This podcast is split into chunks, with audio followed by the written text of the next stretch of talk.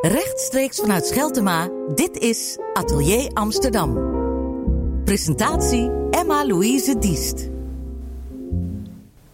Regisseur Mirjam Koen brengt samen met onder andere de acteurs Sophie van Winden, Kirsten Mulder, Dragan Bakema en Oda Speldos de tweede roman van Griet Op de Beek in het theater tot leven. Kom hier dat ik u kus. Het boek gaat over een aangrijpend verhaal over familie, ouders, kinderen, relaties, het maken van belangrijke keuzes, van schuldgevoel, van het vinden van identiteit. Kortom, deze tweede roman die beslaat ongeveer het hele leven. Vandaag is uh, Sophie van Winden te gast. Um, zij speelt Mona in het stuk. Niet alleen. Ja, een stuk, wat, in, wat ik al zei, vrij aangrijpend verhaal. Juist in de kleine facetten die er worden omschreven in het boek. Het lijkt me nog wel een opgave om dat toneel ook uh, zo levendig te krijgen.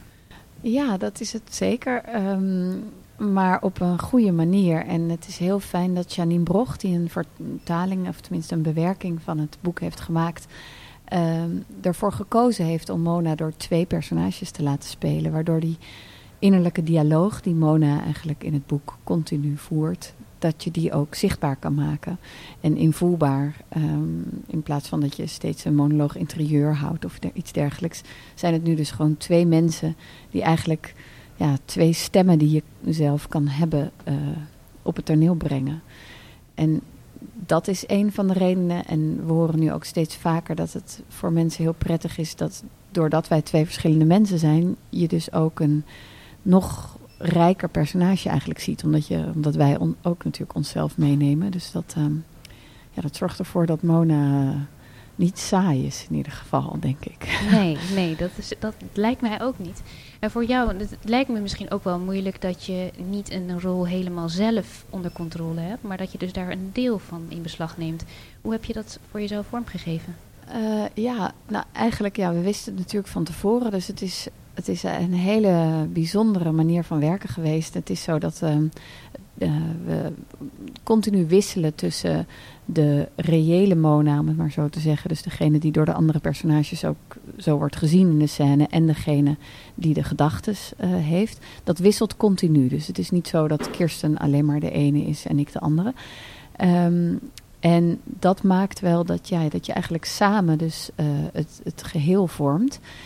En daardoor krijg je heel veel. En ik vind Kirsten een hele goede actrice. Dus ik word ook voortdurend op een hele prettige manier uitgedaagd. Uh, en net als dat je ook ja, bij jezelf soms kanten nog niet helemaal verwacht of ontdekt, uh, is dat nu eigenlijk ook zo met z'n tweeën. En word je nog meer verrast en word je daardoor ook een wat ronder karakter, zeg maar. Nou, dit klinkt dan heel erg uh, ja, uh, begrijpelijk. Mm -hmm. Maar ik denk zo'n innerlijke dialoog. Ja, dialoog betekent al een splitsing. Kan ook verwarrend werken. Zeker, ja. Uh, dat is het voor Mona absoluut natuurlijk. Ik bedoel, die is het heel vaak niet met zichzelf eens. De ene kant die denkt, uh, kom op, we, we, gaan er een heel wilde avond van maken met deze regisseur bijvoorbeeld. En die andere die denkt, nou, daar moet ik niet aan denken. Dus wat dat betreft is er behoorlijke splitsing en een soort verscheurdheid van binnen. Uh, maar om dat samen te doen is eigenlijk alleen maar heel fijn en heel uitdagend op een ja, positieve manier. Um, uh, Mirjam Koen heeft ons eigenlijk vrij vrij gelaten. ze heeft er heel erg ons proberen te laten vertrouwen op onze intuïtie en dat gezamenlijk uit te zoeken. En dat, um, ja, dat zorgt er wel voor dat we heel intuïtief aan het spelen zijn. En dus ook af en toe bijna als een soort dans om elkaar heen ja, krioelen. Um, en ja, het, het, ik vind het te gek eigenlijk om te het doen. Het voelde niet een soort vogelvrij? Uh, nou, niet op een vervelende manier, nee. Het is, uh, het, Mona die uh, wordt eigenlijk als het ware terug in de tijd geworpen. Ze moet haar hele jeugd nog eens herkauwen en dan haar adolescentie... om vervolgens op de 35ste een bepaalde stap te kunnen nemen. en ja, het was daarom heel belangrijk dat de wereld om Mona heen, dus haar vader, haar stiefmoeder, haar broertje, de verschillende mensen uit de theaterwereld waar ze mee te maken krijgt, dat die eigenlijk vrij goed en helder gekaderd uh, zijn door Mirjam, dat die wereld heel, heel levendig is en wij konden daarbinnen eigenlijk vrij bewegen. Uh, dat was af en toe best spannend natuurlijk, ook omdat uh, Mona iemand is die het best moeilijk vindt om ruimte voor zichzelf op te eisen. En uh, nou ja, wij ook dachten, waar zit dan onze ruimte? Want de ja. figuren om Mona heen zijn vrij theatrale personages. Maar dat, ja, dat hebben we uiteindelijk wel naar ons toe weten te trekken, denk ik. En, ehm, ja. ja, dat kader wat dan Mirjam jullie geeft, was dat voor jou duidelijk voordat je aan het stuk begon? Of moest je dat een beetje aftasten tijdens de repetities? Uh, nou, het is op zich volgens mij heel duidelijk. Ook omdat de personages om Mona heen wel uh, wat groter misschien uh, zijn. Niet karikaturaal, maar wel wat, wat theatraler dan Mona zelf. En, um, maar ze zijn ook wel duidelijk van vlees en bloed. En ja, Mirjam heeft dus zowel die personages heel erg duidelijk met de acteurs natuurlijk. Met Oda Spelbos en uh, Reinhard Busmaker, Draken Bakema uit de verf laten komen. Maar... Um, ja, ook bijna een soort, uh, uh, een soort dans, een choreografie ge, geschapen, gecreëerd. Zodat wij daar binnen konden bewegen. Dus sommige stapjes die werden tot op het detail vastgelegd. En dan konden wij eigenlijk ja, daar binnen bewegen. Dus wij werden eigenlijk heel vrijgelaten. Maar je gaat natuurlijk pas echt bewegen als je ook een beetje wordt tegengewerkt. Ja. Waar, waar, waar lag die uh, tegenwerking bij dit stuk voor jou? Nou, dat tegenwerken is dus eigenlijk of het Mirjam die uh, Mirjam, Mona die tuimelt als het ware van de ene scène in de andere. En dat komt natuurlijk omdat die andere personages ons daar de hele tijd in dwingen. En, uh, en, en, en, ergens een duw geven en dan weer een kopje onderdrukken. En dan weer juist de hemel in prijzen. Dus op die manier is dat kader heel belangrijk geweest. Zodat Mona eigenlijk ja, toch pas dat het heel lang duurt voordat ze zelf kan gaan handelen. Het duurt, ze krijgt vrij veel uh, stootjes en duwtjes van de mensen om haar heen. Dus daarom zijn die andere personages ook zo van wezenlijk belang voor haar ontwikkeling eigenlijk. Ja. En ben je met, uh, want je zegt ik word ook uitgedaagd dan door je tegenspeler Kirsten. Ja. Wat is haar kracht en waar heb jij uh, veel aan gehad? Um, nou, zij is heel sterk in het hier en nu zijn. Dus in het actueel houden van de scène voor mij. En um, ja, ik denk dat. Wat, wat is dat actueel houden? Ja, nou ja, dat je het dus niet uh, een beetje mooi laat klinken of poëtisch maakt of iets dergelijks. Maar dat ze gewoon, ja, zoals je dat ook tegen jezelf zou kunnen zeggen of tegen iemand die je heel goed kent. Gewoon dat we, kon, we kunnen op een bepaalde manier elkaar aanspreken. Dat, het komt gewoon heel goed realistisch aan, zou ik maar zeggen. En uh, het lukt ons ook heel goed, denk ik, om het elke avond weer nieuw te laten zijn. En um, ja, voor ons beiden liggen, zitten er emoties in de voorstelling die soms best wel aan de oppervlakte liggen. Maar omdat je het ook samen doet, word je soms geraakt door de een. En dat roept dan juist eigenlijk weer makkelijker de emotie bij jezelf op. Als ik uh, Kirsten met uh, tranen in haar ogen een bepaalde scène zie spelen, dan ja, dan, dan word ik daar ook weer door geraakt. En dan kan ik daar ook weer iets tegenover zetten. Dus het betekent niet dat ik dan ook ga huilen, maar dat, het, dat je ook weet, ah, nu zijn wij samen de emoties van Mona aan het vertolken. Het is wel iets wat dus heel veel met je doet, ook persoonlijk, dit stuk eigenlijk. Um, ja, het, gaat je, het, het, is best emotioneel inderdaad, uh, om, te, om elke avond door zo'n hele ja, uh, levensfases en me, ja, een soort dwangbui, of een soort trechter te worden geduwd van, uh, uh, van alle dingen die je mee kan maken in het leven. Um, ja, ik, wij hebben zowel Kirsten en ik als ik um, wel het idee dat wij gelukkigerwijs een wat prettiger jeugd en, hebben gehad. En ook misschien al een stapje verder zijn dan, dan Mona in het begin.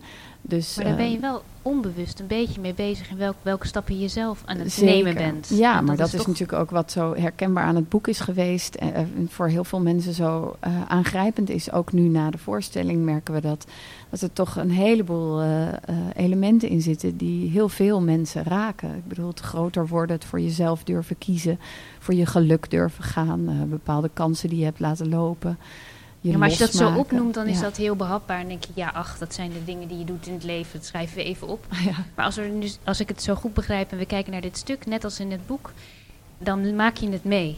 En dan kun je eigenlijk alleen maar knikken en denken, ja, dat is wat het is. Hoe is die nuance? Hoe, ben je er maar mee, mee, gaan spelen om te kijken hoe je die nuance van het boek, dus die kleine dingetjes op het toneel, ook echt kunt laten werken? Um, ja, zeker. Um, het was bijvoorbeeld ook interessant dat ik Mona eigenlijk al heel graag iets sterks wilde meegeven in het begin. Dus zelfs als ze een kind is, probeerde ik daar toch een soort gewapende versie van te maken. En toen riep de regisseuse mij ook wel even tot de orde. En die zei, ja, maar Mona heeft die ontwikkeling nog niet meegemaakt. Dus je moet toch weer helemaal terug. Je wilde er al met, met een harnas uh, op pad sturen. wel, ja, Want je gunt haar toch dat ze ietsje steviger in haar schoenen staat. Maar goed, dat, uh, dat, dat snapte ik ook. Dat ik haar, haar eigen ontwikkeling moet gunnen. En dat ik dus misschien iets wat ik zelf helemaal niet zo prettig vind... om in een hele onzekere, kwetsbare modus te zitten. Om dat toch weer even op te roepen bij mezelf. En... Um, nou ja, je moet echt heel onbevangen beginnen elke ja, avond. eigenlijk wel. En ook vrij angstig voor de wereld die, om, die er om je heen is. En uh, ja, we spelen het natuurlijk. Het is niet zo dat ik uh, helemaal uh, in een soort regressietherapie schiet of zo. maar het is zijn, ja. ja. um, maar ja, het is wel zo dat, dat, dat het wel vrij kwetsbaar is allemaal. En um, dat we ook wel proberen, juist omdat die emoties zo aan de oppervlakte liggen, om vrij transparant te spelen. Dus niet enorm uh, theatraal of grotesk, maar uh, we hebben een vrij naturele speelstijl met elkaar, ja. Want je hebt, het natuurlijk de vertaalslag van het, het boek. Of nou, in ieder geval, als we helemaal teruggaan van Griet naar het boek. En dan van het boek naar degene die er natuurlijk een andere taal van maakt, een toneeltaal. En dan naar jullie en dan onderling. Heb je het gevoel ook dat je die lagen voelt? Ja, dat denk ik wel. Um, ik denk dat zeker omdat wij met elkaar één personage maken, uh, wat Janine Broch dus natuurlijk daaraan veranderd heeft, uh, dat dat wel voor een. Nou ja, dat wat ik al eerder zei, dat wij dus onszelf ook weer meenemen, dat dat al wel wat meer lagen maakt, wat meer lagen geeft. En um, uh, ja, je kunt ook commentaar leveren op bepaalde teksten die je minder. Dat commentaar hoor je minder als je het boek leest. Dus um, je kan iets vinden en zeggen, maar je kan, de ander kan daar op een bepaalde manier naar kijken. En dat geeft natuurlijk al een ander beeld van, uh, van de situatie.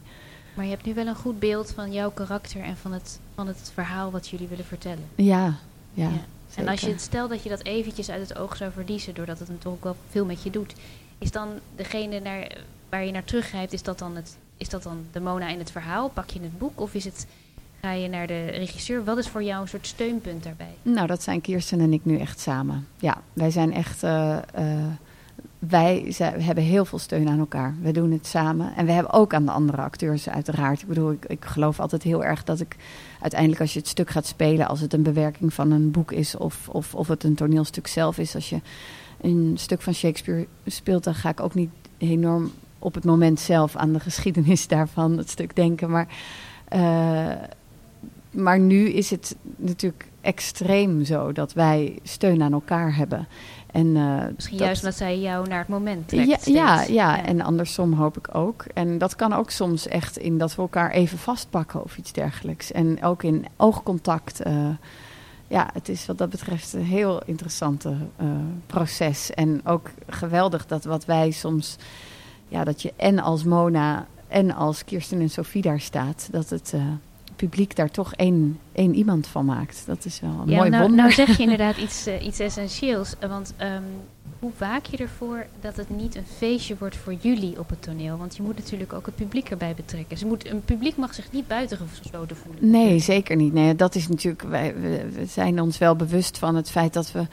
Uh, ook nou ja, iets vertellen tegen het publiek. En dat wij het verhaal van Mona naar de zaal uh, uh, vertalen. Um, dus je kunt, we hebben oogcontact, maar we hebben ook zeker, uh, richten we ons op het feit dat het een vertelling is natuurlijk. Ja. ja. Heb je het gevoel dat het publiek daarin ook een rol krijgt toebedeeld? Um, nou, we breken niet door de vierde wand heen of iets dergelijks. het is wel zoals dat eigenlijk vaker is met toneel voor mij, dat de manier waarop een zaal reageert, dat dat wel van invloed is op de, op de voorstelling. En dit is echt een tragicomische voorstelling. Dus het is, er zit ook enorm veel humor in. Um, daar wordt denk ik misschien ook wat meer gelachen dan als je het boek in je eentje zou lezen.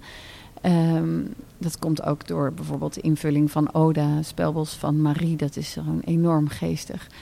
Uh, maar ook tragisch. En ja, de ene avond zit het publiek uh, uh, wat meer te snotteren. En de andere avond wordt er wat harder gelachen. En dat beïnvloedt natuurlijk ook wel je eigen manier van spelen. En hoe je het vertaalt naar de zaal, ja. Ja, die, die komische noot die er dan toch nog bij zit. Zeg Ja. maar misschien soms ook wel een beetje galgelhumor.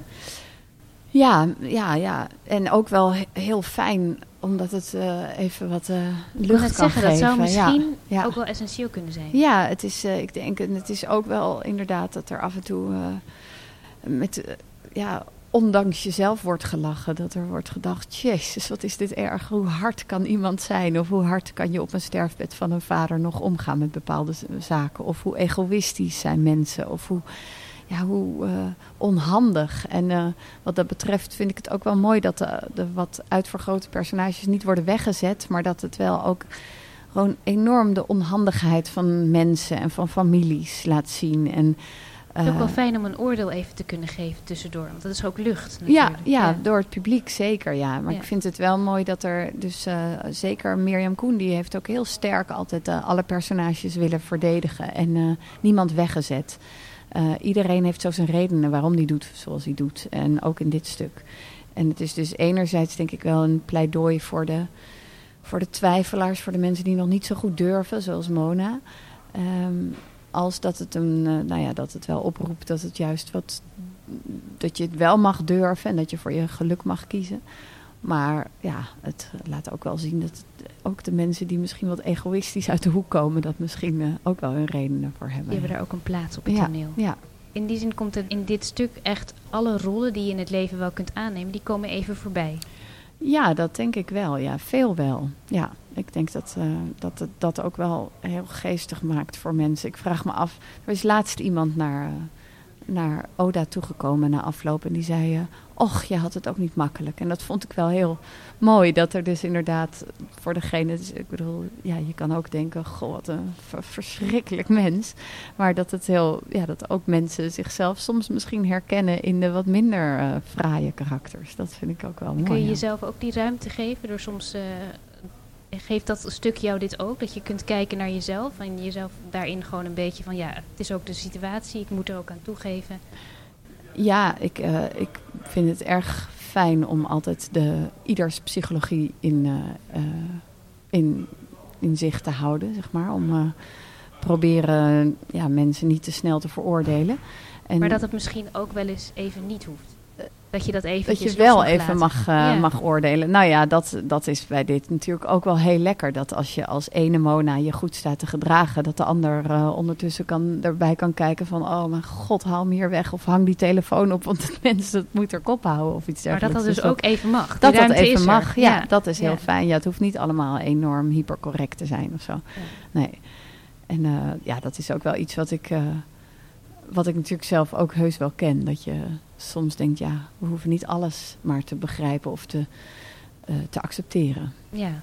Dus we, we maken kennis met twee mona's, maar misschien wel met heel veel mona's eh, in dit stuk. Nou, dat zou wel mooi zijn, ja. Ja. Dat hoop ik. Nou, heel erg bedankt voor dit gesprek. En ik hoop dat heel veel mensen nog gaan genieten van al deze rollen uit het leven. Ja, dankjewel. Dankjewel. Dank.